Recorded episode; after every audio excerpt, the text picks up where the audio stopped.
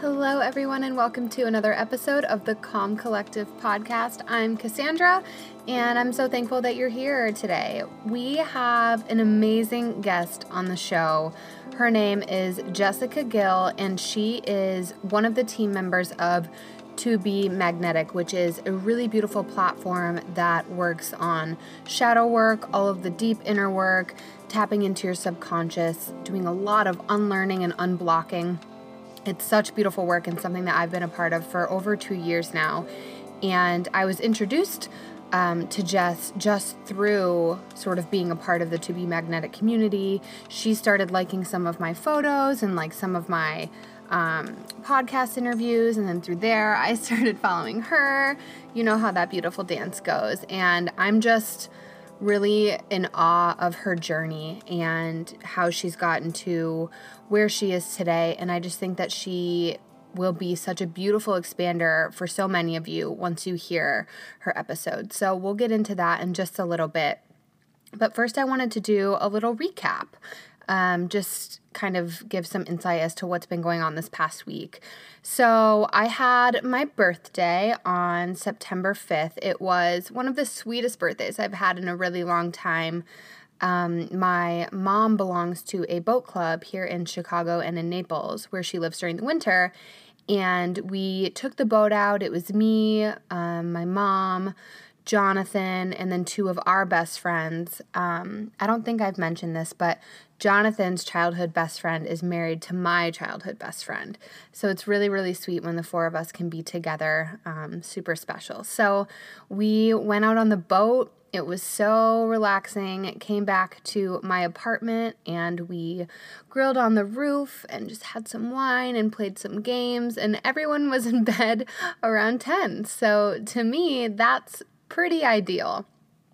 Um, I also, it's really interesting because leading up to this birthday, I was feeling a little weird about being 35. For some reason, that just felt so old to me. And then 35 hit, my birthday hit, and I was like, oh, nothing feels different. Like, I don't feel different. And isn't that always true? I mean, I think the only time that my birthday felt really different was 18 and 21 for the obvious reasons, because there was like this jolt of something that you could never do legally that now you can.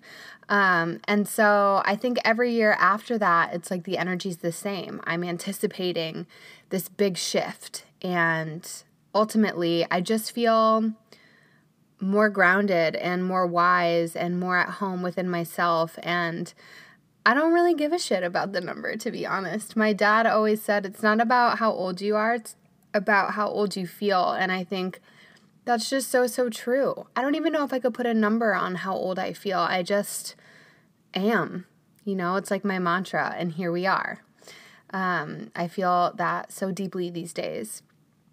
And to be honest, since I turned 35, there's been a lot of really beautiful synchronicities that have come through. The biggest being my new interior design job. Um, I will be an interior designer with a really amazing, intimate, small firm that's based out of Chicago called the Gosling Group it's phenomenal. It's women run. Um, their style is breathtaking. They focus on residential and are starting to break into some commercial spaces as well. And I'm going to start out part time just because I'm still really busy with photography here in Chicago. Um, and then after the new year, I'm going to start being full time, which is really, really exciting. And in addition to being on the design team, I am also going to be their in house photographer, which is really magical because I've fallen in love with real estate photography and interior photography. And being able to combine my love of styling and shooting is really awesome.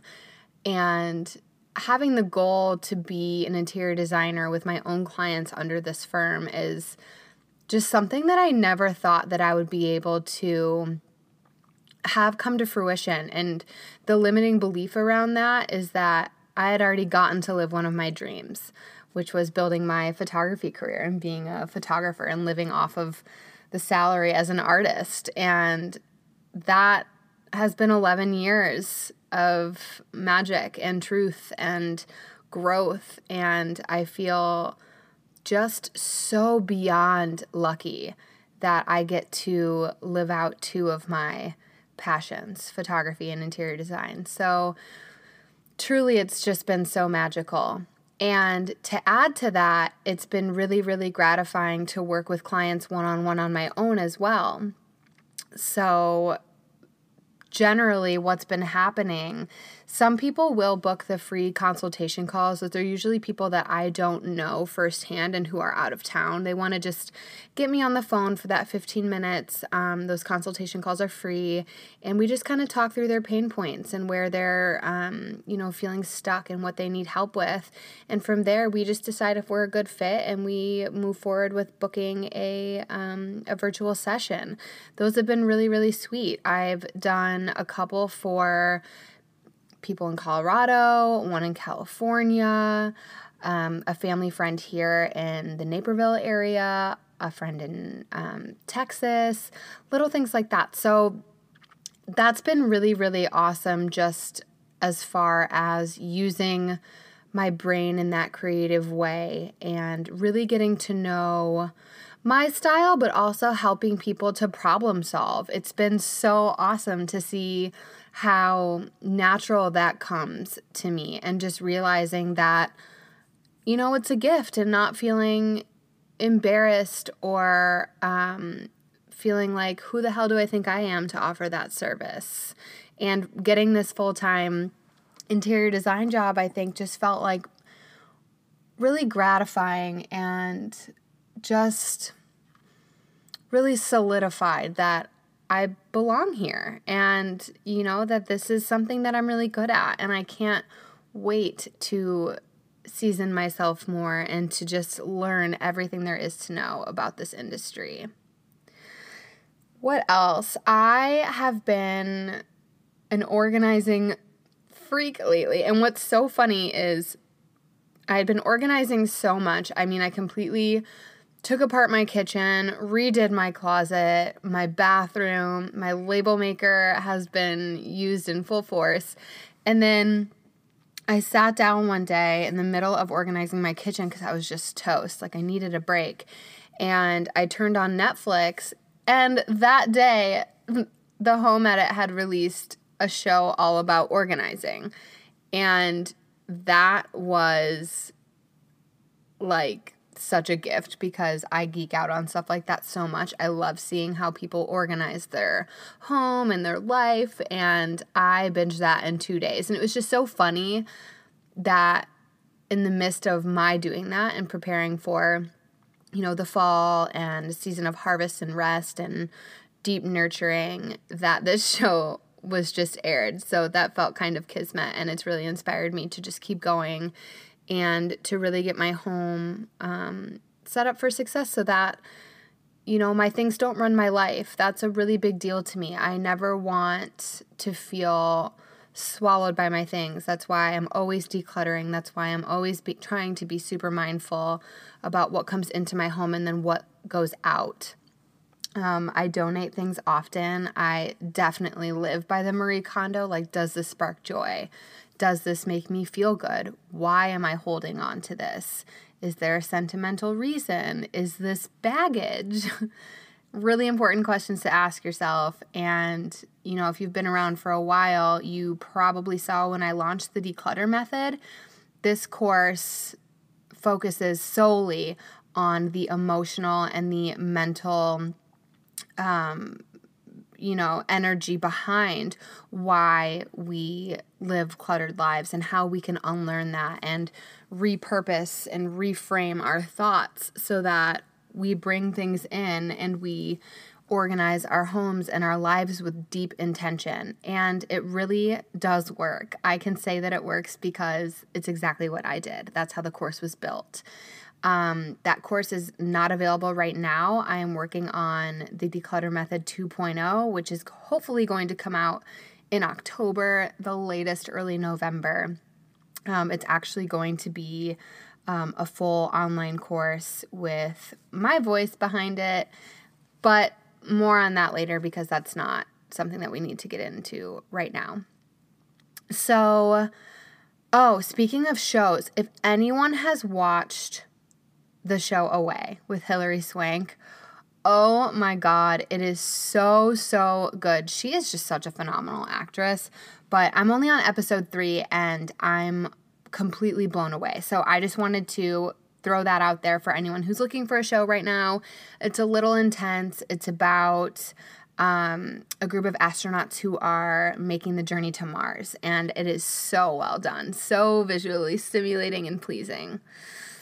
Um, also, we're going to get into the show in a second, but I wanted to ask if you all would be willing to rate and review the podcast on iTunes. That helps so much. It's such a beautiful way for the podcast to grow organically and just to land in the laps of those who are really needing some more mindfulness, who hear who can hear from these amazing guests, who can feel heard and held and seen um, within their human experience. So when you do that, if you'd like, I would love for you to do this. Screenshot your review and email it to me at hello at thecalmcollective.com.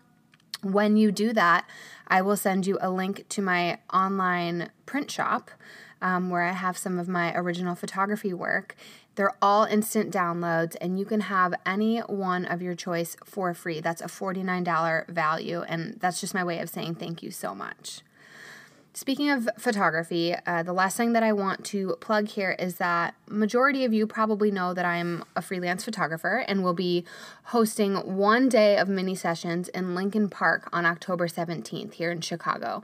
There are only three slots left: 10:30, 2:30, and 4:30. So if you're in the Chicago area and you're looking for holiday cards or you know just lights you up thinking about getting some photos for whatever reason, whether you're coupled up, you need some new headshots, you want some family photos, some branding photos for your business. I'll include the link uh, to book your time slot in the show notes. So just scroll on down to find that.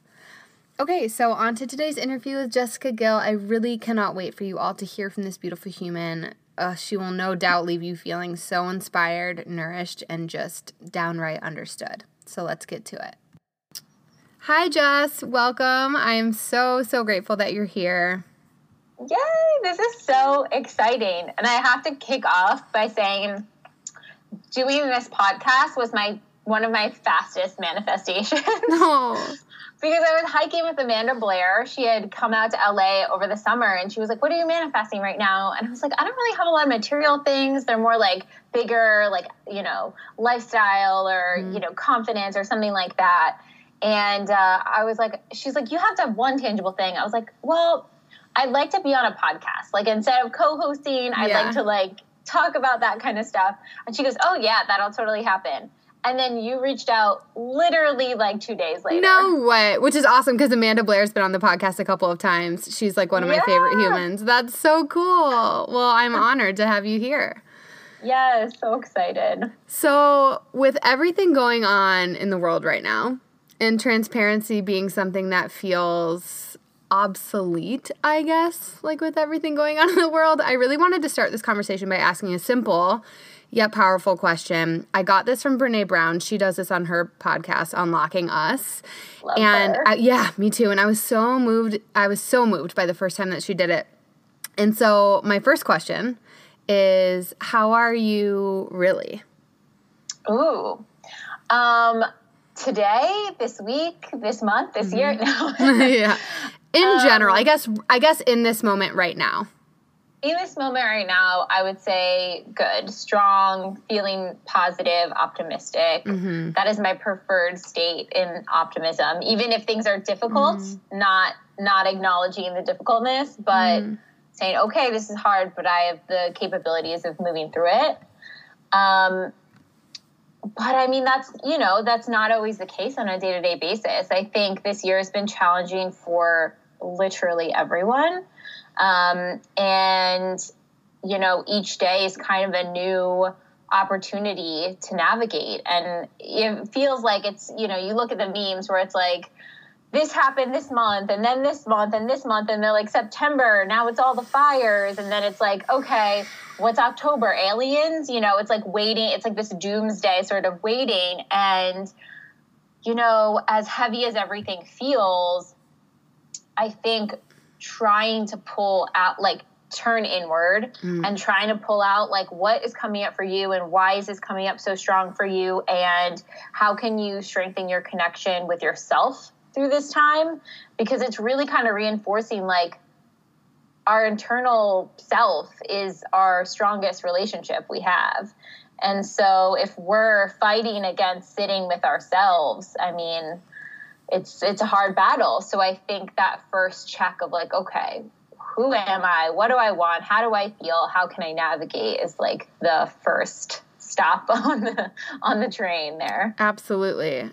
I love that. And I hear that so deeply. And I think, you know, when used with intention too, this question, like just based on the answer that you just gave, I think this question just begs to be answered simply by deciding, like, to not be vague and to give the usual, like, oh yeah, I'm good, or like, things are okay. Mm-hmm. I think we allow our community and those listening, you know, to to just feel like less alone and to feel more understood. And we sort of demand that people tap into their soul and to that inner being a bit more when we decide to answer with intention and honesty. So thank you for being so transparent about that. I love your yeah. optimism, but it's really cool that you're like, look, I know not everything's like rainbows and butterflies. There's shit storms in between that. And like, ultimately, oh, yeah. it's not forever, you know? And I think that's a really beautiful outlook. Absolutely. And I mean, did I wake up 10 times last night because there was like insane. I had so many dreams. Me too. Like, I, I, saw your th- like what is going on in the universe? I right don't now? know. I woke up every hour. It was wild. Like yeah. I kept waking up and it was like kind of a goodish dream or it was interesting. I'd be like, okay, I want to go back into the dream and I'd fall asleep and then a new one would pop up and then I'm like, I don't know what's going on. Wound up sleeping in late today, but you know what? That's what I needed, and that's what happened. So, what can you do? I know. I've been doing so much sleeping lately. I'm also a projector in human design, so I'm like, it's cool. It's what I need. But yeah, good. Lean into that. Exactly. So before we really dive in, can you give us a short um, little background, just who you are, what you do, where you live, all that little fun stuff? Yeah. Cool. Um, okay, so I'll try to go through it quick because I'm like, oh, in that detail, in that detail. uh, but I'm from the East Coast originally. I'm from Jersey. Cool. Jersey girl, that sort of vibe without the like Jersey Shore style stuff. Jersey's not really like that for anyone who hasn't been. Um, and then I went to film school at Penn State. Big 10 party school, lots of fun, tons of social interaction. Um, and then after film school, I actually moved to Chicago with my college boyfriend at the time. Oh. Lived in Chicago for a little bit, was doing some casting stuff in film and television while also bartending at RA Sushi, which you might be familiar with. I used to work there in my early 20s. That's so you fun. Did? I did. We were there the same time. I don't know. I feel like I would have remembered you because everyone what? was like pretty tight knit. What location were you at? So I was in Yorktown. Okay, okay. Yeah. I was in State Street. Oh like my gosh, that's so funny. That's so awesome. Crazy. Um, and then wound up moving back east towards New York and started working for a television production company. Literally moved from intern to executive assistant to casting associate to running their casting department um, and then producing for them in house and kind of ran that to the top of the spectrum of what I could do at that company and kind of was like hitting my ceiling mm-hmm. um, and wanted to try freelance and then moved out to California, which had always been a dream of mine. And, uh, did freelance television and producing out here and was writing and producing on some live shows and live comedy shows oh, fun. and um, running some podcasts and then launched my own podcast and kind of blended these two huge passions of mine, which is like self help, self, you know, actualization, uh, psychology, like obsessed with all of that stuff, and then sort of storytelling. Mm. And um, that brought me to to be magnetic. And um, I run their podcast and media department there. So pretty much every everything under the sun relating to all of that and um, helping with strategy and and all of the things. It's really all hands on deck over there as well. So everyone's just very collaborative. Um, and then yeah, what was the other question? I think you nailed it. That's pretty much it. Yeah, kind of like where you live, yeah. what you do, who you are. Yeah. Yeah. Yeah. So I live in, uh, now I live in LA, obviously. I live in sort of the Hollywood area, which I love because I don't, I'm sort of into human design, but I'm not like an expert on all the stuff. Mm-hmm. And I mm-hmm. just found out there's a section on human design called environment. Mm-hmm and my environment is the shore and one of the things about it is like it can be the physical ocean but it can also be a place where two different like sort of entities collide and the street that i live on it's like a huge hill and the bottom of the hill is like hollywood boulevard craziness like tourists like just wild insane. And then you move up a street and then it gets a little bit nicer. And then you move another street and it gets a little bit nicer. And then so we're kind of like this nice apartment complex like in between. And then the top of the hill is the mcmansions. And like mm. all of mm. these you know celebrities live up there and all this stuff. So it's like within my one street i have this this gap of just wealth and and in, I don't know intrigue I guess of different types of people that come along so I literally mm. can step outside my balcony and have the environment of like two worlds. That's so cool. And yeah. what's interesting is like the bigger picture because it's not one street but like where you're from in Jersey it's like you have the ocean and then you're also mm. so close to New York City like that sort of energy. So it's kind of cool that you even like your youth like where you grew up was sort of that environment too even though it was on a bigger scale. Yeah, I think that's I kind just, of cool. I always loved that, and I always loved. I don't know, just like the mixing of mm-hmm. uh, the fact that I can see the mountains and apartment complexes and high rises that like look like a city. I'm like, oh, these are two different worlds. This is so awesome. They're totally. blended. Yeah, that's amazing. But yeah. So, for anyone who may not know, can you explain to be magnetic a little bit? We're going to talk about this because, you know, that's part of your work with them co-hosting the podcast and really talking and teaching people through manifestation. Personally, I'm a member of the Pathway, and Yay! we talked about this in the intro. Um, I was telling Jess, I was like, "Fuck, we should have been recording" because we had such an awesome conversation leading up to this. But it has changed my life in so many ways. It's been so supportive. Um, but I'd love for you to debrief anyone who may not understand the program and its purpose and sort of the magic in the work. Yeah, absolutely. So, to be magnetic, I mean, I'm sure a lot of people have heard of manifestation in the past. If you haven't, a lot of it is a lot of uh, law of attraction, think positive, like call into the vortex, that sort of thing, align with the vibration. And while some of that might resonate with you and some of that might work, like like Lacy, our founder, Lacy Phillips, um, who created and discovered this whole process, she found and i found too that like just thinking positive thoughts was not getting me the things that i was looking for. Um, it felt really good and it got me excited and hopeful which is definitely an, an energy level that you want to be at to call things you want but there's so much more to that.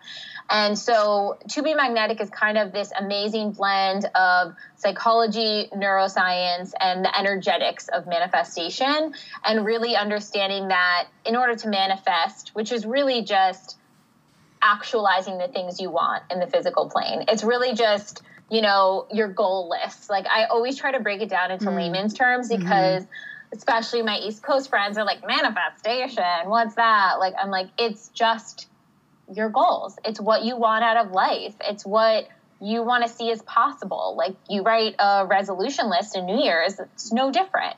And they're like, okay, okay. And they kind of like come on board a little bit. But what I love so much about To Be Magnetic is it's blending, it's fully backed by neuroscience and what's happening in the brain.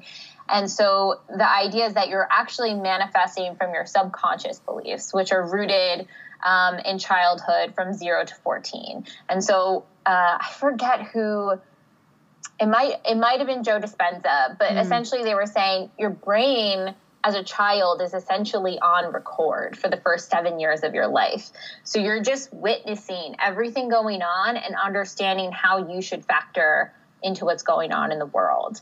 And so every time that you feel, you know, low self-worth or doubt or you come up against something and there's a lot of friction like you're triggered by an event, that's an invitation to like look inward and see if that belief is aligned with you anymore and if it maybe had to do with you know what a kid said to you when you were five in kindergarten or how your mom treated you or what you needed from your dad or something like that mm-hmm. um, and so it's this to be magnetic is this beautiful world where it sort of blends all of these things invites you to look inward and really just take accountability and like control back of all the things coming up for you in order to process and then manifest. Oh, that's amazing. Such a beautiful explanation. And I even remember being brand new to the program.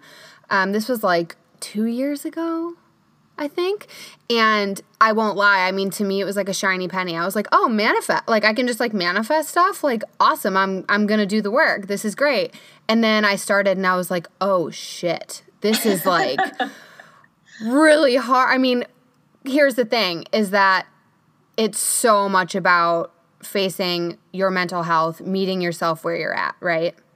Yep. So, for you, when you were starting this work, what would you say was, maybe still is, your biggest struggle, your biggest mental health battle, and mm-hmm. where you're having to continue to meet yourself within this work? Like, what are your blocks when you come up against manifestation? Do you have a reoccurring one? Is it different based on the seasons? Is it both and? Definitely both and. There's definitely things where I'm like, cool, I'm done with that. I'm I've unblocked it, I'm good, and then I'll get like little tinges of it. I'm like, damn, okay, gotta go back in. I'm yeah. gonna recommend, see yeah. how I can navigate it again. Um, but I would say for me, there was a couple of like major themes in my life that were like the thing that I'm like, why I consciously know why I'm doing this. Mm-hmm. I know mm-hmm. why my brain is programmed to do this. You know, it's like a protection mechanism, mm-hmm. but I'm still hitting the wall. Um, and one of them was trust issues in relationship. That was like I was anxious attachment, you know, family of child of divorce, like very messy divorce affairs, all of these things that were very, you know, taboo at the time. And there was a lot of I had to process around that. And so I carried that into my relationship and was very hyper vigilant of like, ooh, is this a threat? Can this mean that this person's gonna cheat? Blah, blah, blah, all these things. And I have worked on it for years and years and years before TBM work even came into my life with therapists. And I never really like crossed over the hump Mm-hmm. Like it mm-hmm. was like I st- like it was still there. I couldn't like really get to a healthy place with it. And not to say that I need to get rid of any like urge or fear, but to bring it to a place where I can acknowledge it as separate from me and acknowledge it as a defense mechanism instead of reality. Mm. Um, and so it wasn't until starting the TBM work in conjunction with therapy that I was able to really move through it. And thank goodness i have like the best partner in the world who mm. you guys are so cute. move through it. But yeah. like that's one of the things that was coming up a lot.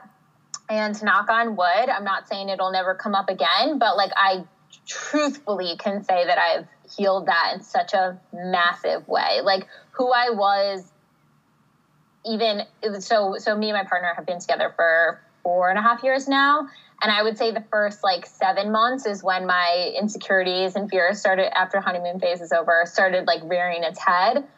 And now it's been like after really going in and moving through all of that stuff, it probably took like a year and a half. Mm-hmm. Totally different person. And now it's been like two years in this like new version of our relationships. Mm. I love that so much. Yeah. Mine has always been what was so interesting is mine was has always been like I don't deserve that. That's like the quote that pops up mm-hmm. again and again. And what's so crazy is that it always roots back to how I was treated by quote unquote friends and the opposite sex in childhood through my like young adult life. It's yeah. so nuts to be like, "Oh my gosh, it's like such an imprint in my brain that even when I feel like, like you said, even when I feel like I've cured that, again, quote mm-hmm. unquote, cured that, it's a wound, you know? Mm-hmm. And it's, I think mm-hmm. it's forever going to come back up. And it's something that, like, I've even said to myself, like, oh my gosh, my future babies are going to be, by me at least, so nourished in that space and know yeah. how deserving they are because it's their birthright, because I am so sensitive to that yeah. limiting belief, you know? I would say the one thing that well okay so so trust issues is the one that i feel like kept coming up and i really healed mm-hmm. and so i think you know i always try to boil it down like what was how how was i able to get to just just a better relationship with it and and healthier with it and i think the main question it got to a point where i was like um so this belief is keeping me safe because essentially the idea of having a trust issue is I'm going to fear for the worst because if mm. it happens, I won't be surprised, totally. right? And then realizing that I'm putting myself in suffering probably just as much as if it happened by surprise. Mm, that's so true. So like yeah. what am I I'm wasting so much time and energy yeah. putting myself in this suffering state to protect myself from this one moment where I might be sad for a little while. Like, also, I've been sad for a little while many times in my life and I've moved through it. So it's possible. So, like, vision holding that and reinforcing, mm. you know, I deserve to be happy now. Me choosing to continue on those anxious and fear based behaviors is actually hurting my relationship now and i'm going to lose the good parts of my relationship mm. so i think thinking you know for yours i don't feel deserving what are the ways that that's coming up where it's actually hindering your happiness now by thinking that mm. that's so good yeah that that was so helpful um, and I think about it too. The other revolving thing that comes up for me a lot is body image issues. Mm. And that's one it goes in ebbs and flows. Like sometimes I'm like, it's gone. And then other times like, it's back. Um, and so that one is like, it's a work in progress and it changes every day. And I think I'm at the healthiest place I've been with it, but it's still like, damn, there's like a little bit more I can do there. And so I try to remind myself, like, I'm robbing myself of my happiness by shaming my body or looking at my body and you know a distaste or being upset or just saying cool today i don't feel as comfortable in it that's fine tomorrow i'll feel different you know mm-hmm. and just try to accept all the phases because mm-hmm. that's such a big piece of it I love that you said that. That like sent a chill down my spine because that's something I don't usually have body image issues. Not to say that I'm always like, oh, I feel great. It's just not something I'm kind of like, eh, shrug my shoulders and move on. But a lot of people listening probably already know from Instagram and stuff that I just finished freezing my eggs, and that's like yeah. hormone overload. And so I feel totally out of body, and I've been like crying because I'm just like, I'm not, I literally feel like a pregnant person because I'm like, what's happening to my body? And it's been a really cool experience, like you said, to do that work and to also just stand in the mirror and be like, wait a minute my body just did something insane, you know? Like yeah. the fact that A, she can do that, and B, that like I just did that for myself is enough to be like, cool, like whatever, baggy sweater, no big deal, mm-hmm. you know? And my partner, Jonathan, has been so sweet about it too, where he was like, you know, essentially just like, no way, babe, you're a vessel. Like that is so cool. Like, don't even yes. sweat it. And that's it's gonna it changes all the time. It's it's our it's our mind frame and like how we think about ourselves that's our true home. That's what i try and remember. You know like my body is the vessel my mind my soul is my home. And if like that. that can be lovely and nourishing everything else will follow suit. But it's no lie that like you said it takes work. You know you have to be willing to to dig and be mindful mm-hmm. and be willing to I think that's such an important part and that's like part of what helped me really like knock out through the trust issue stuff was like kind of reframing and reprogramming mm-hmm. every way I was thinking about things to a feeling of safety, mm-hmm. you know, and that's kind of what I'm working through in the body image stuff. It's like, okay, when I feel uncomfortable in my skin and I feel that inner critic kind of come up, why am I thinking that this is bad? Let's mm. reframe this. Let's go in and say this body type is is perfect, is in, is desirable, is what's on the cover of the magazine like this role that role is fierce like let's reprogram program that and then it's like okay when it comes up oh great i did the work to go in and like mm-hmm. reframe that mm-hmm.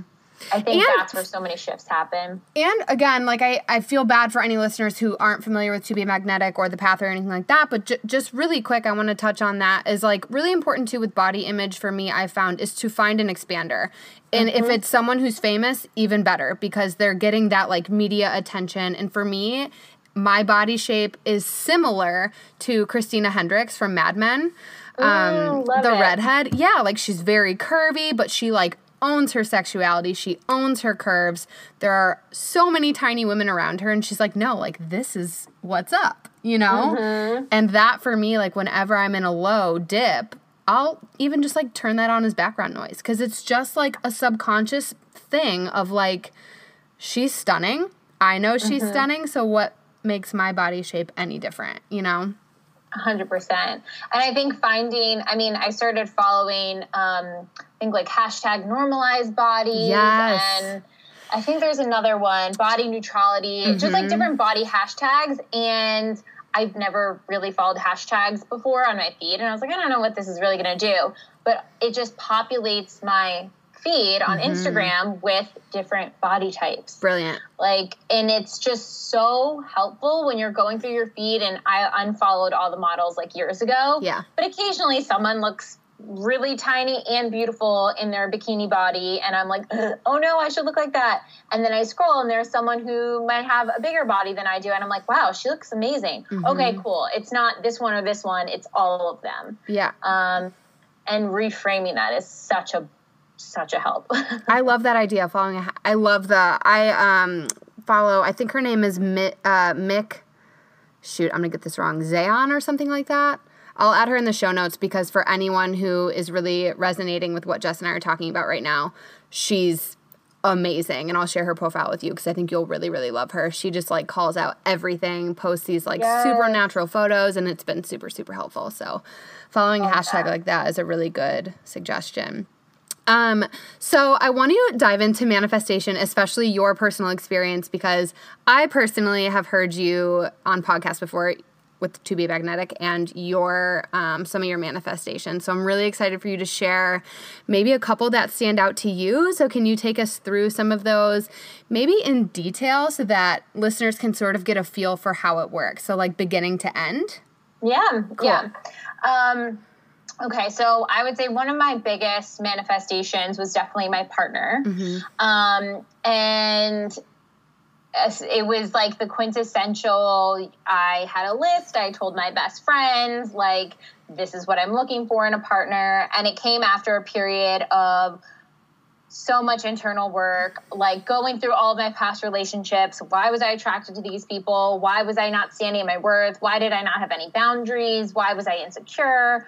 Why, you know, going through all of that stuff and really assessing like what role did I play in all of these past relationships um, and getting really clear on what I wanted for a future one and what I wanted the dynamics to be. Because I think a lot of my partnerships in the past may have checked the box on a couple of things I was looking for, but there was never like the complete package of everything that like my soul truly needed. And honestly, I was like 18 to 25. So it was very hard to know what I wanted at that phase, anyways.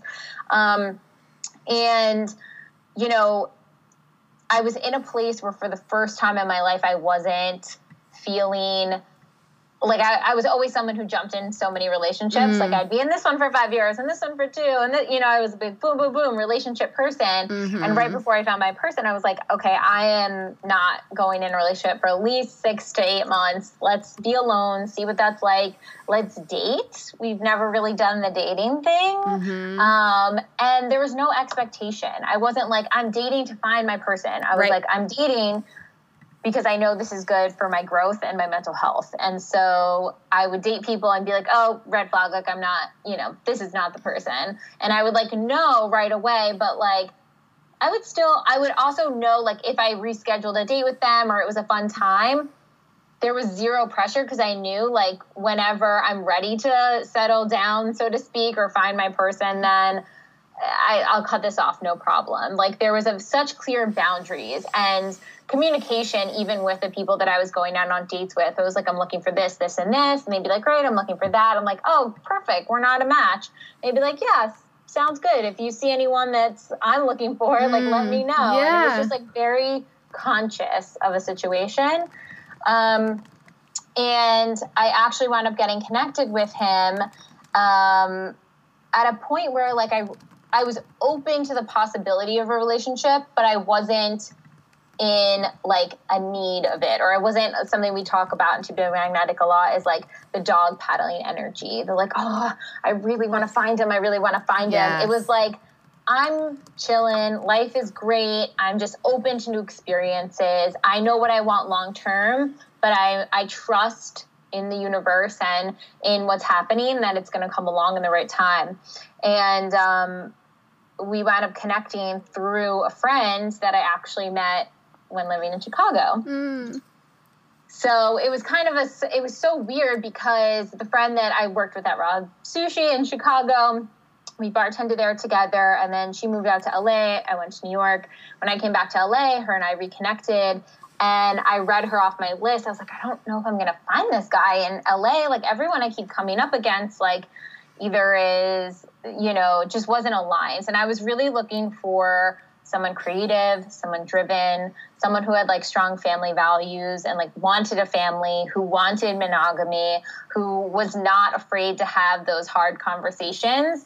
And one thing that was big for me was like, I want to, like, I love peeling off the layers and knowing what's below it and how do we get deeper and mm-hmm. how do mm-hmm. we, you know, connect on another level and anyone who like couldn't have those conversations i was like this is not going to be mm-hmm. the person they don't have to have it right away but they have to be willing to go there mm-hmm. um, so that was huge and then someone who is like in touch with their emotions they you know i'm s- such a softie at heart and can cry just thinking about you know a beautiful story of someone's whatever and i need them to not only not judge me but like appreciate and love that about me and maybe have their own like soft side. Mm-hmm.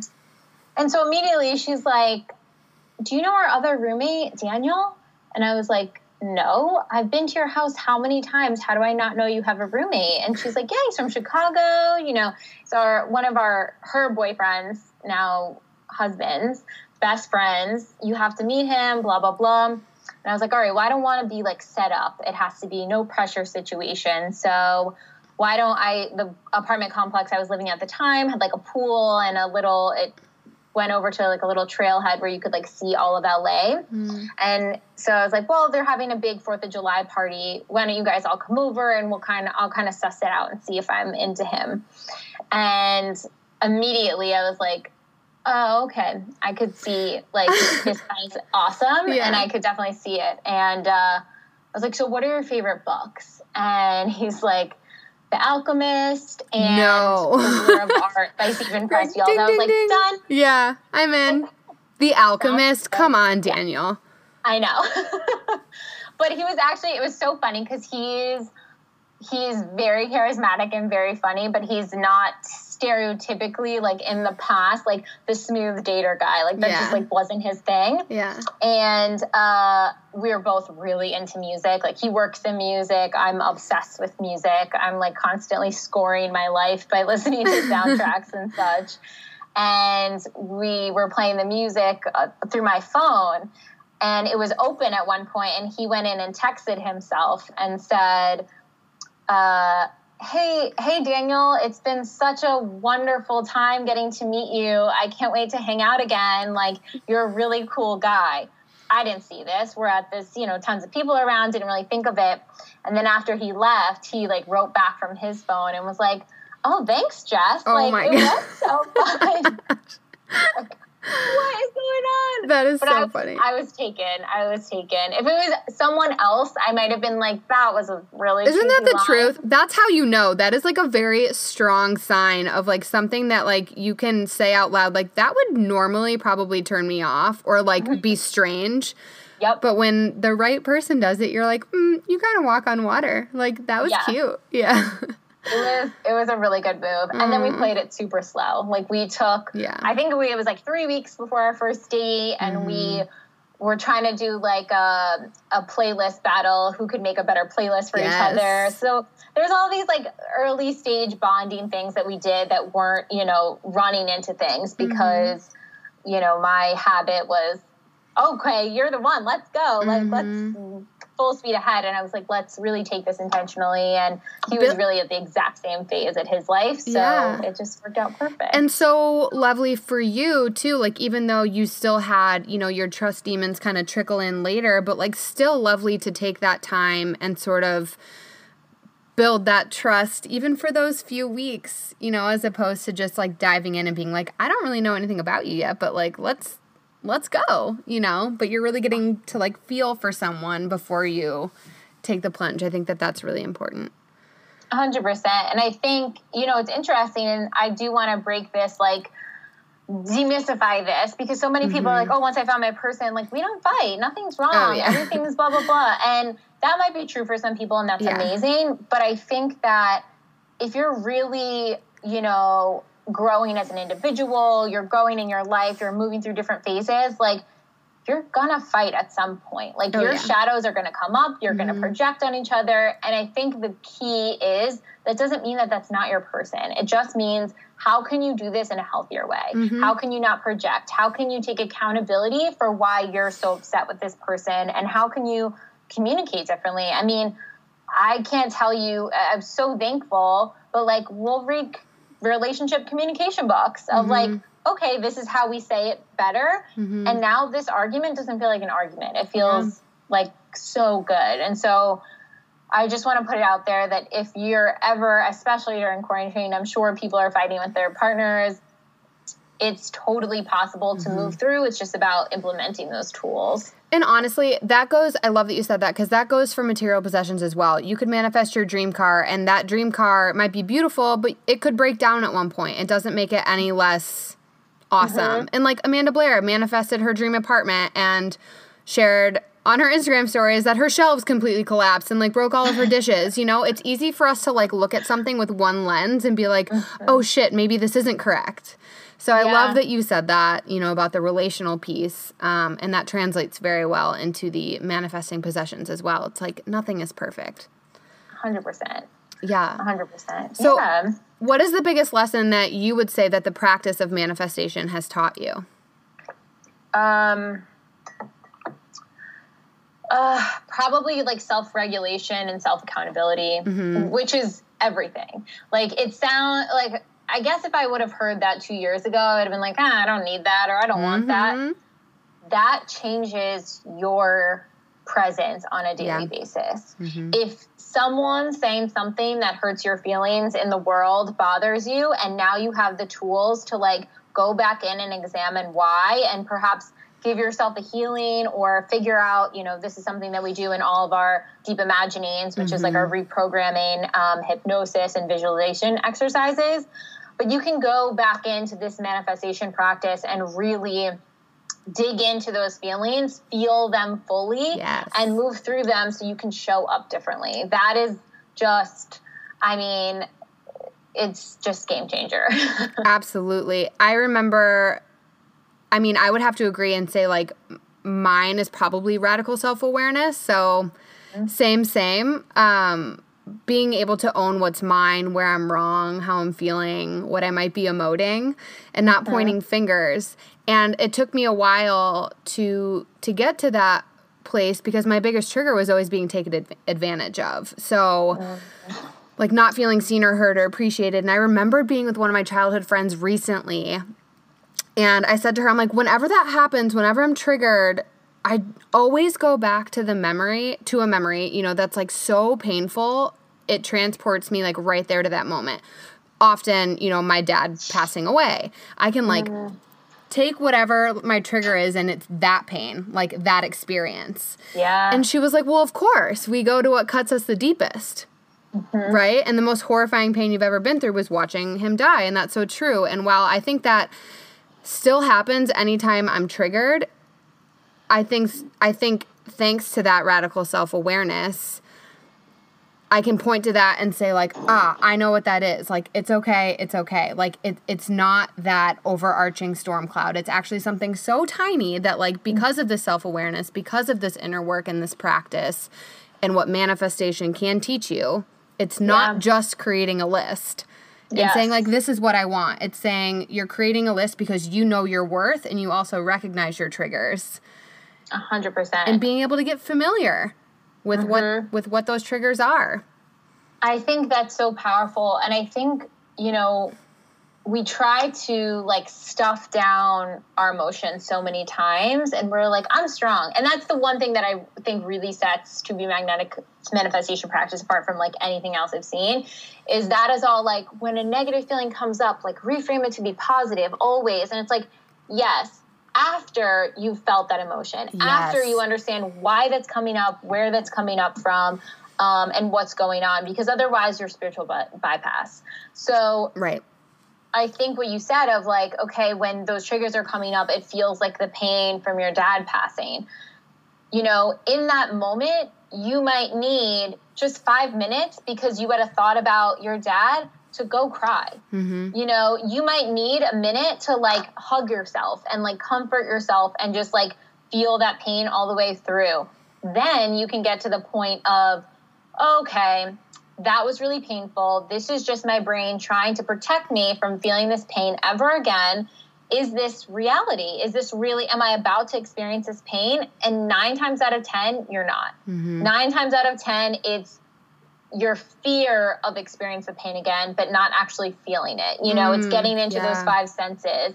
And I think, you know, meditation work is really helpful for this, and the deep imaginings are really helpful for this, but it's really just getting back into your body and recognizing like what is a fact like mm-hmm. what is mm-hmm. real in this moment right now um, because whatever your brain is wired to sort of help you with it's not probably happening in totally. that exact moment yeah so true Okay, so this is fun. On Instagram this morning, I asked some of my followers, you did the same, to submit any questions that they had surrounding manifestation. So it was pretty last minute, but we got a handful. So I'm eager to have you answer them. Are you ready? Yes, let's do it. Okay. So the first one is What if I don't feel deserving of what I want to manifest? Can it still come to fruition? Absolutely, but I think part of it coming to fruition is moving through that deservingness. Mm. So I think if you're not feeling deservingness, a is it a general sense of not feeling deservingness? Like, are, are is this happening in every facet of your life, or are there items in your life where you do feel deserving? Like, for example, a lot of times people write in and they're calling in a partner.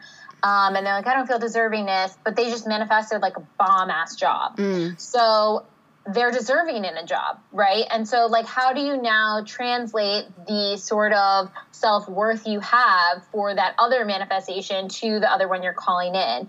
And it's it's good to really take each thing that you're manifesting piece by piece because they hit different triggers, they hit different parts, they're looping different stories. And so I'd be curious to know what this person is calling in because then you can really understand like where is the deservingness piece? Mm-hmm. Like is it a relationship one where you have to look back at maybe your inner child and dynamics with parents and also look at your expanders and see that other people have it and you can have it too like we're all you we're all um, authentic and whole at our core selves and so every part of manifesting is pulling back the layers to really get to that already whole worthy authentic self mm. so you already are deserving period now you just got to figure out why you're telling yourself you're not because you already are like mm-hmm. take that for truth you know mm-hmm. Second one is my husband always mocks me when I talk about manifestation. Tips for getting someone on board? Mm, it's interesting. We had a good uh, supported one of our like in our pathway membership, and I'm so sorry for everyone who like doesn't know all of this language. Please come check it out. It's yeah. amazing. You're like, what is this? Like, what are they talking about? Um, but supported is our monthly class where we like answer questions from all of our users, and so we just had one recently with our coaches, and we had a very similar question. And so I think the thing here is twofold. One, you can't force someone to get into the work, right? If it's not their path, that doesn't mean that you guys can't have a path together, especially in a relationship. You totally can, but you can't force someone to get in the work. At mm-hmm. the same time, perhaps having a conversation around, you know, hey, this is actually so important to me, and this is what this work brings to me in my life.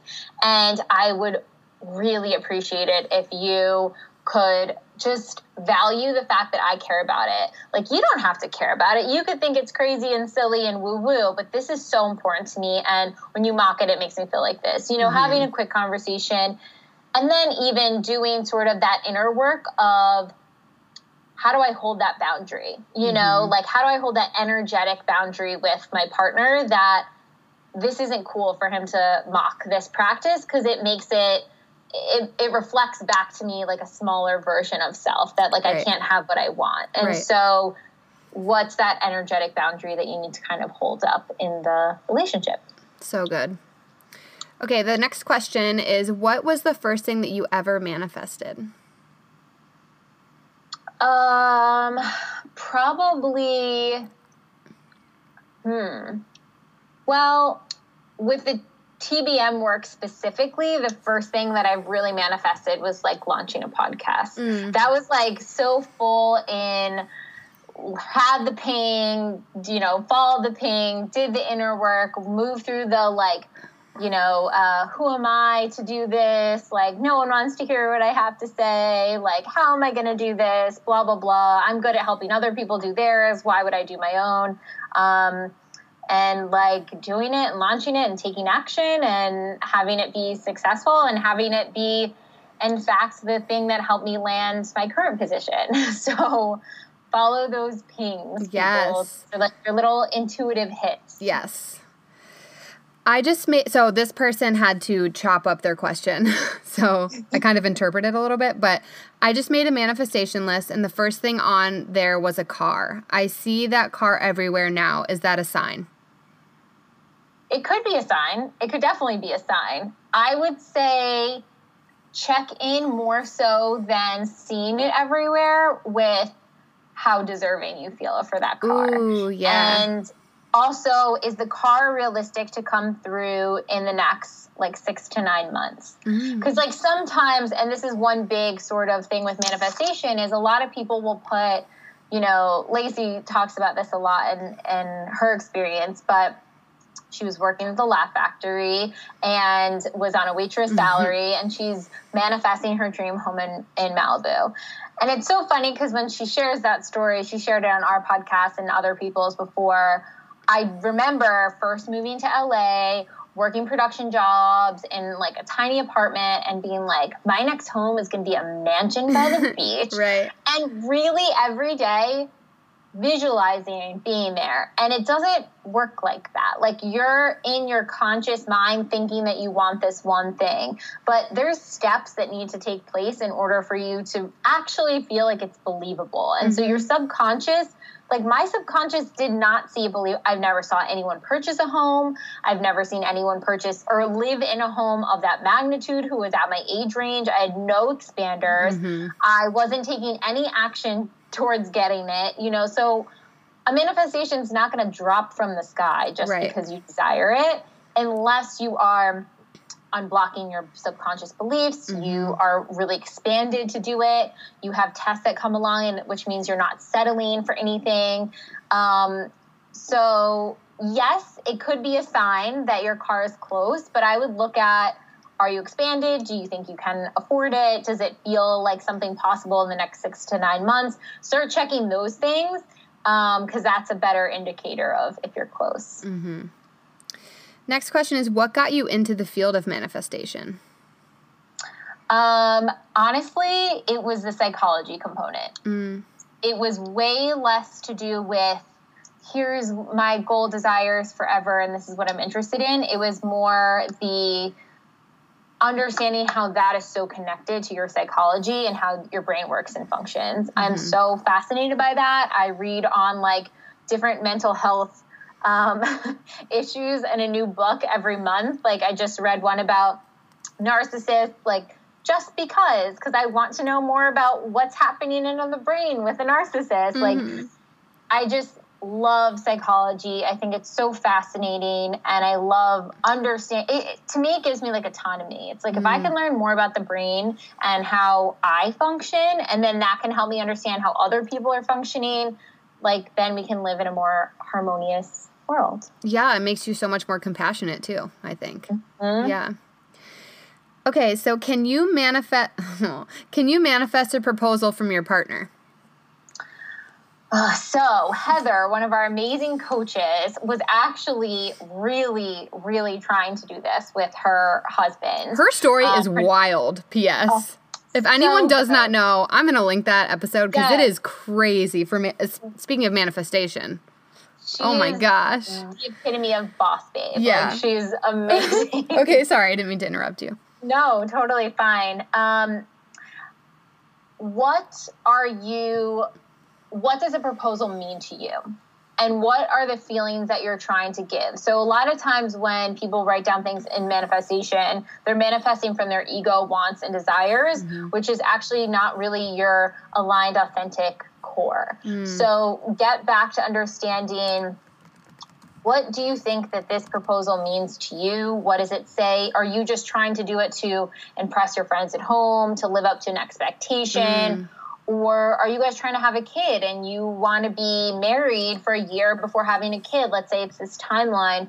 You know, why do you need to control this timeline? And I would just recommend that a marriage is is a serious thing. You know, it's a very serious commitment and you don't want to be pressuring someone to to make that move before they're ready. Because that's where like resentment can build and shame can build and guilt can build and insecurity can build. And so you don't want to build a relationship off of all of those things.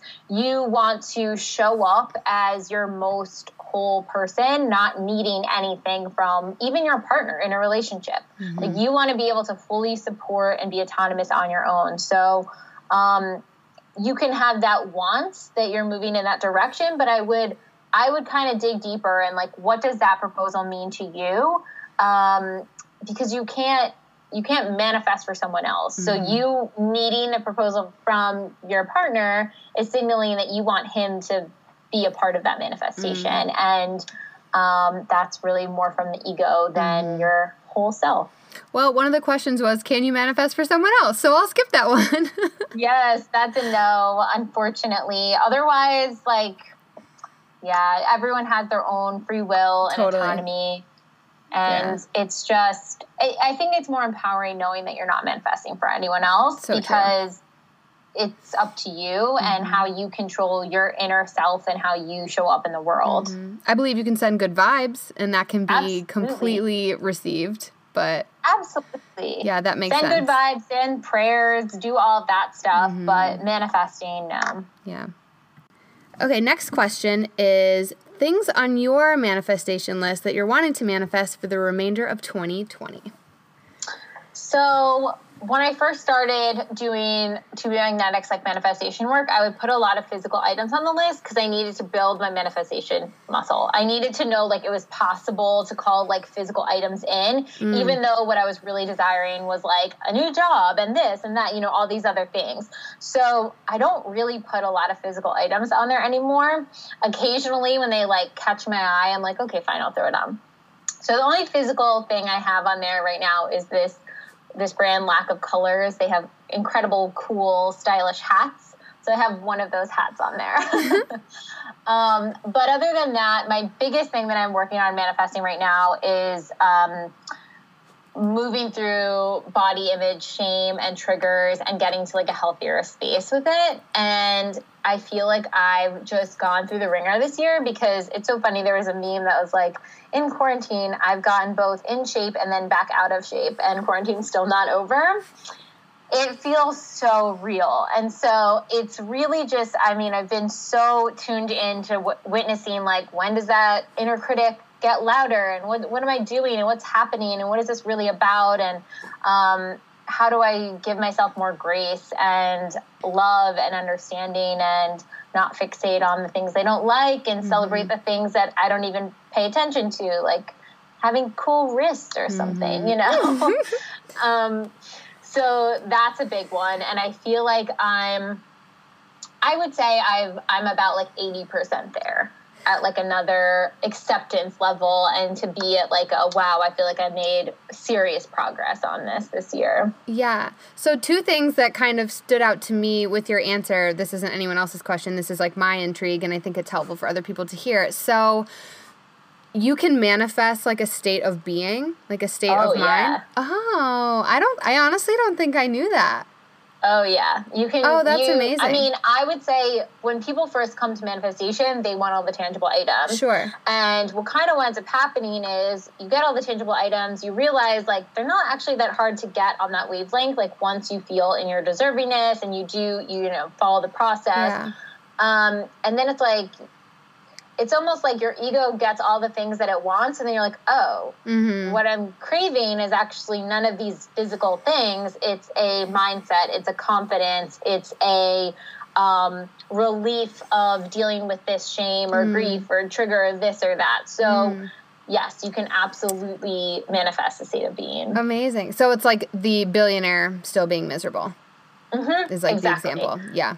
Okay. You could have the boat and the girl and the money and the company and the, you know, Forbes cover spread or whatever.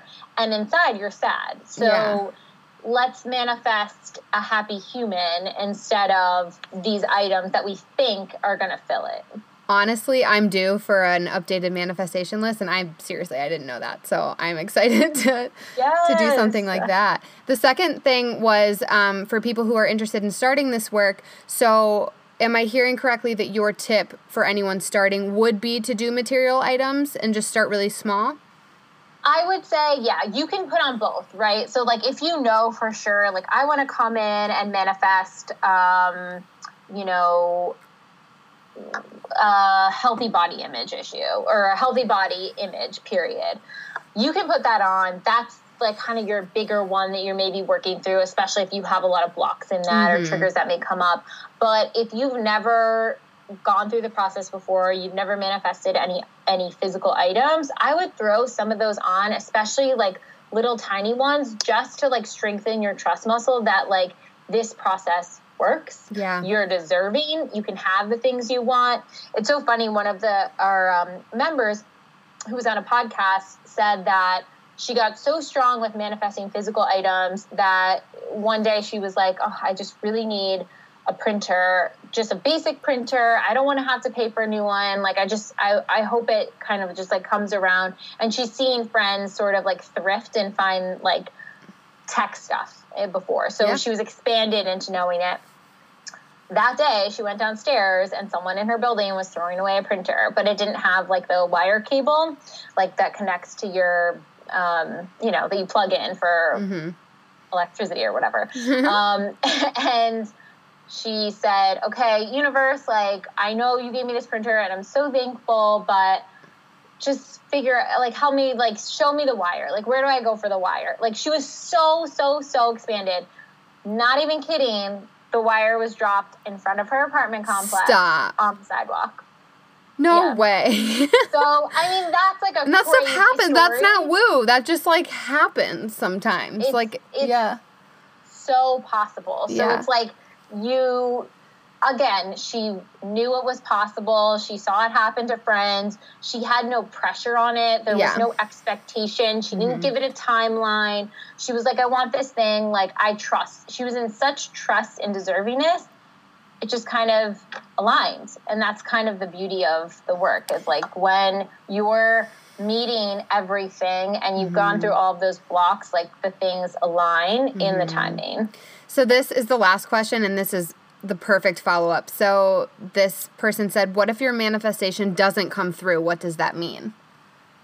So then you kind of look back on where you're at in the process. So do you have expanders? Do you see that it's possible for you? Not that it's possible just for other people, but noticing those people have a lot of the qualities that you have. And so if they had it, you can have it as well. Mm. Um, are you passing tests, which are essentially opportunities? You know, people get scared of the word test, but don't think of it as like a pass fail, think of it as an opportunity. So, do you have um, Lacy calls it like the dangling carrots is it like everything on your list except for this one thing and you know you could settle for it because it's like good enough or are you gonna trust it can really come through So the printer without the wire. She could have taken that Mhm. printer, but she was like, "Hold on, let I me let me see the wire." Yeah, got Mhm. it. Okay.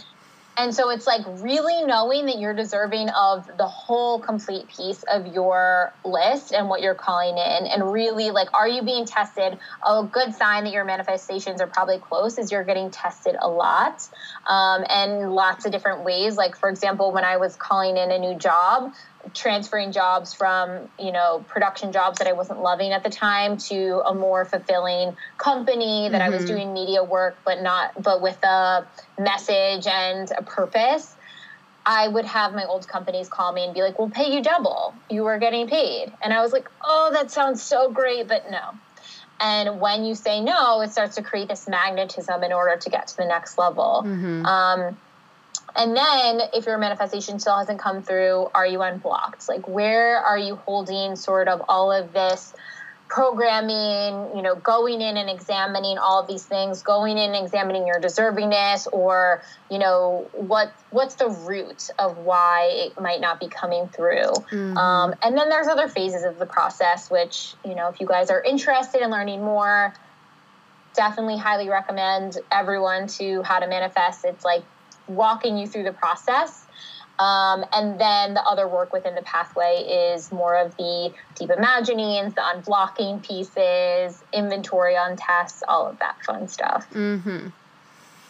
That was so helpful. I really hope anyone who sent in those questions that that feels supportive. I mean, I learned so many new things and I've been in this work for a couple of years. So thank you so much for doing that. And we're starting to wrap up, so I want to do just a handful of like some deep, some not so deep questions. Call it rapid fire if you want, but please don't feel like you have to rush. Um, yeah, as we start to wrap up the show. So is that good with you? Yeah, that sounds okay, awesome. Cool. Okay, so if you could take just like a deep belly breath here and ask your soul, like your truest self, what do you think is the takeaway from all of the heartache the world has seen in 2020, and what do you think is to follow? Oh. Okay. Well, wait, say the first part again. So, if you could ask your truest self, what do you think is the takeaway from all of the heartache that the world has seen in 2020? Mm, I think I think one of the most powerful takeaways is like the fact that it's brought so many things to light. So, unfortunately, there are a lot of horrible things going on in the world, and um, those things are not new. Mm-hmm. And these things are not things that haven't been happening for a long time. More people are just aware of them. Right. And we happen to live in a technological age, which everything can be blasted and thrown up on the internet in an instantaneous second. And I think everyone being home for quarantine uh, allows even more time to sort of learn and go down the rabbit hole mm-hmm. and expose themselves to ideas, things, systems, all of these things that are going on. Um, oppression, racism, uh, healthcare issues, climate change issues, all of these things that have been happening for a long time. And so I think the the biggest positive takeaway is that you can't fix or change anything mm. unless you're aware that it's even happening. And so bringing to light it's kind of like that moment where you're like, let's get really real of where we're at right now. Because if we don't even know where we're starting from, how can we hope to fix it? Mm-hmm. Um, and so it's really about like this unearthing of all of these things so we can sort of evaluate and figure out how can we navigate for a better world. Oh, that's so well said. It gave me chills. Are you an early bird or a night owl? Night owl. I have tried to be an early bird so hard. It is just not in my nature. It's so funny. Me and my partner, exact same. When the sun goes down, we will like something will click and we're like, oh my gosh, we're yes, alive. this idea, that idea, and we're yeah. like on fire. Like my poor team, I'm like slacking them at like 10, 11 and I'm like, please don't read this till tomorrow, but I had to tell you this idea. Yeah. Like I like love, but I also like waking up early because I yeah. feel productive and all mm-hmm. these things. So it's a balancing act, but definitely the creative flow is happening at night. Mm, that's so good. What's a piece of your life that you celebrate daily? Ooh, uh, my relationship. So good. We, you like, worked hard to get there. Yeah, yeah, we we worked really hard on it, and we're. I mean, it's crazy to say this, but like quarantine has really solidified for us, like how strong of a place we're at right now and just really thankful for mm. for him and for what we built together. Mm, that's so lovely. If you could wish one thing upon humanity, what would that be? Oh, um, self love. Self love. I feel like that would fix a lot of a lot of issues if mm-hmm. people were able to mm-hmm. really love themselves and not project their pain on other people and just be able to hold themselves wholly. Mm-hmm. Um, that would just be so beautiful. Amen to that. What is one of your favorite businesses to support right now? Ooh, oh gosh. Um, I would say, I would say like any sort of healing company. You know, like mm-hmm. the people who are trying to like create a sustainable living or people who are in you know wellness um, but really do your research mm-hmm, obviously mm-hmm, and obviously a big one is supporting black owned businesses mm-hmm. um, but i think finding those really small businesses that are just like struggling to make the shift during quarantine just even look in your community i think instagram mm-hmm. has a um, like an option where you can look at like small businesses and it'll have like a filter or something. Mm-hmm. So you can even look in your area and be like, what are the small businesses that resonate with me? Because there's so many badass companies out there that like we just don't get sponsored ad for on mm-hmm. Instagram. Mm-hmm. so, you know, dive into those and see how you can support because where you put your money is where you're telling people I want more of this in the world. Absolutely. Yes so important to do your research before, you know, spending your, you know, spending your money is like voting in a weird way. Absolutely. So think about where you're doing that and do it consciously and towards the companies that want to make a lasting change, or mm-hmm. at least, even if they're not doing it yet, that's at their core. Mm-hmm. Absolutely. Yeah, I totally agree with that. I've also been um, really hyperactive about trying to support small businesses um, owned by women as well. Mm, um, yes. That's kind of something. I just watched The Social Dilemma, the documentary on Netflix. I was like so jived after I watched that. I was like, oh my gosh, like you said, it's like where I'm putting my money is where I'm telling them that, like, this is what I want to support. This is what I want to see more of. And the longer I look at something that I don't agree with or like does not feel good or that I don't support, the more they're like, oh, she wants more. So, mm-hmm. really trying to be super mindful when it comes to social media.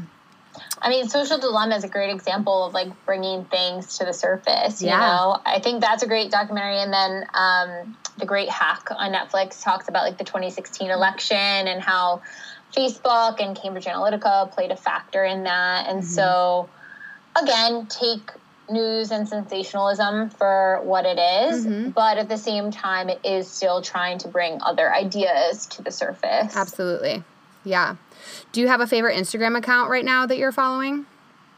Um, I love. We just had her on the expanded podcast, which is To Be Magnetics podcast, but Melissa Wood Health. Ah, I am so such good. a fan. She's such an expander. Yeah. She just is such a great um, reality expander because she's badass, she's confident, she's like this amazing fitness and and um, female business owner, but at the same time, she has real moments. Like she had an Instagram story today where she's like, you know what, I want to show you the real side. Like today was not my day, did mm-hmm. not get sleep last night. She's like, oh look, I have sweat like pit stains in this post. Like yeah. this is so embarrassing, but yeah. like this is real life, mm-hmm. and that more real life. No more filters, no more all this stuff. Like I want to see the real human you mm-hmm. because seeing that out there is like validating for everyone else that mm-hmm. like, oh, it doesn't all have to be perfect and shiny because it's not mm-hmm. ever. it's so true.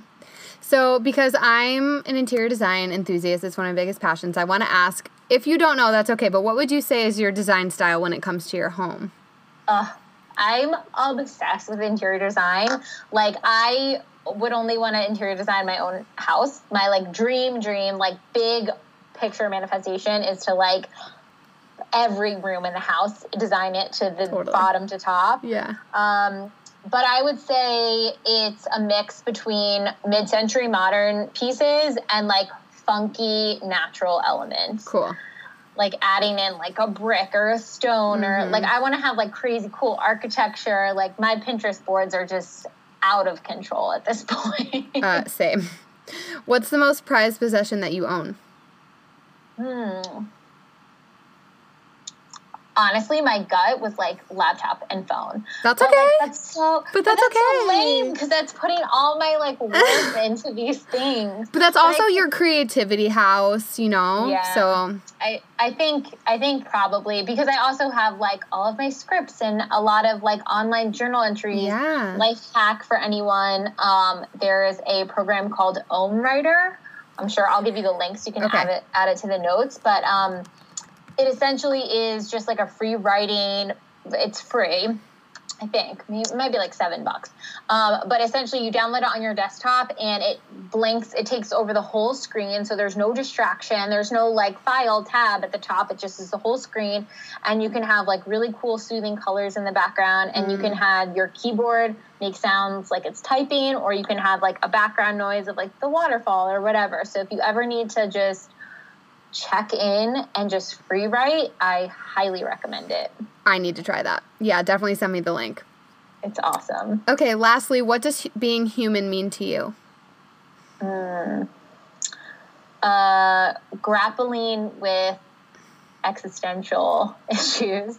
I think I think being human is has an interesting set of challenges. Obviously, it brings so much joy and love, but at the same time, I think humans have a lot of difficulty facing the fact that they don't know for 100% certain where they came from, where they're going. And I think being human is that both and of I might not know and I can still enjoy this chapter and I can still have mm, hope, you know, yeah. and I can still have an inner knowing or belief of the next chapter, but um, yeah, the existential crises I think is very innately human. Ugh, so good. I wish I could hug you. You are such an incredible human, and I truly hope our paths cross in person come 2021. Maybe Daniel will take you back to Chicago. Maybe you can come back to Chicago.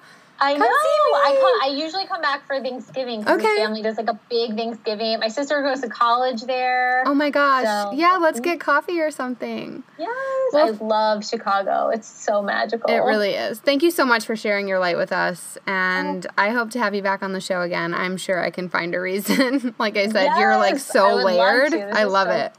Yeah. Yay, this is so fun. Thank you so much. You're and amazing so questions. Thank you. So, before we do end this episode, though, I want everyone to know where they can find you, any links you want to share, anything like that. Yeah, so um, personal stuff, you can find me on Instagram at Jessica Ashley Gill. Um, for everything To Be Magnetic, it's at to be magnetic. Check out the website, check out the pathway, which is like our all encompassing membership. Mm-hmm. I cannot recommend it enough. If you um, are still kind of confused as to what it is, I'll send you some of our like introductory podcast episode links where we talk about what it is, break it down. Awesome. Um, but tune into the expanded podcast that I co-host with Lacy, mm-hmm. and yeah, feel free to reach out. I'm always down to talk in DMs and chats. So she is. That's how we got connected. So she responds. She's super super friendly. She's the real deal. Yeah. Thank you so much, Jess. Lots of love to you and look forward to catching up later. You too. So, there you have it, you guys. That was the amazing Jessica Gill from To Be Magnetic. I hope this episode was super expanding and just gave you a lot of knowledge when it comes to manifestation because I know that it's something that can be a little confusing at first if you listened all the way through, you even hear that I learned some new things, and I've been doing this work for a little over two years. So there's always room for us to grow, to learn new knowledge, and to apply it to our own lives. If you have any follow up questions, please do not hesitate to get in touch with myself at hello at. Or you can find me on Instagram at the calm collective underscore. You can also reach out to Jess. All of her info will be in the show notes. As always, I am just so, so grateful that you continue to show up each week. And if you're brand new, welcome. I'm so happy to have you. And I will see you back here next week.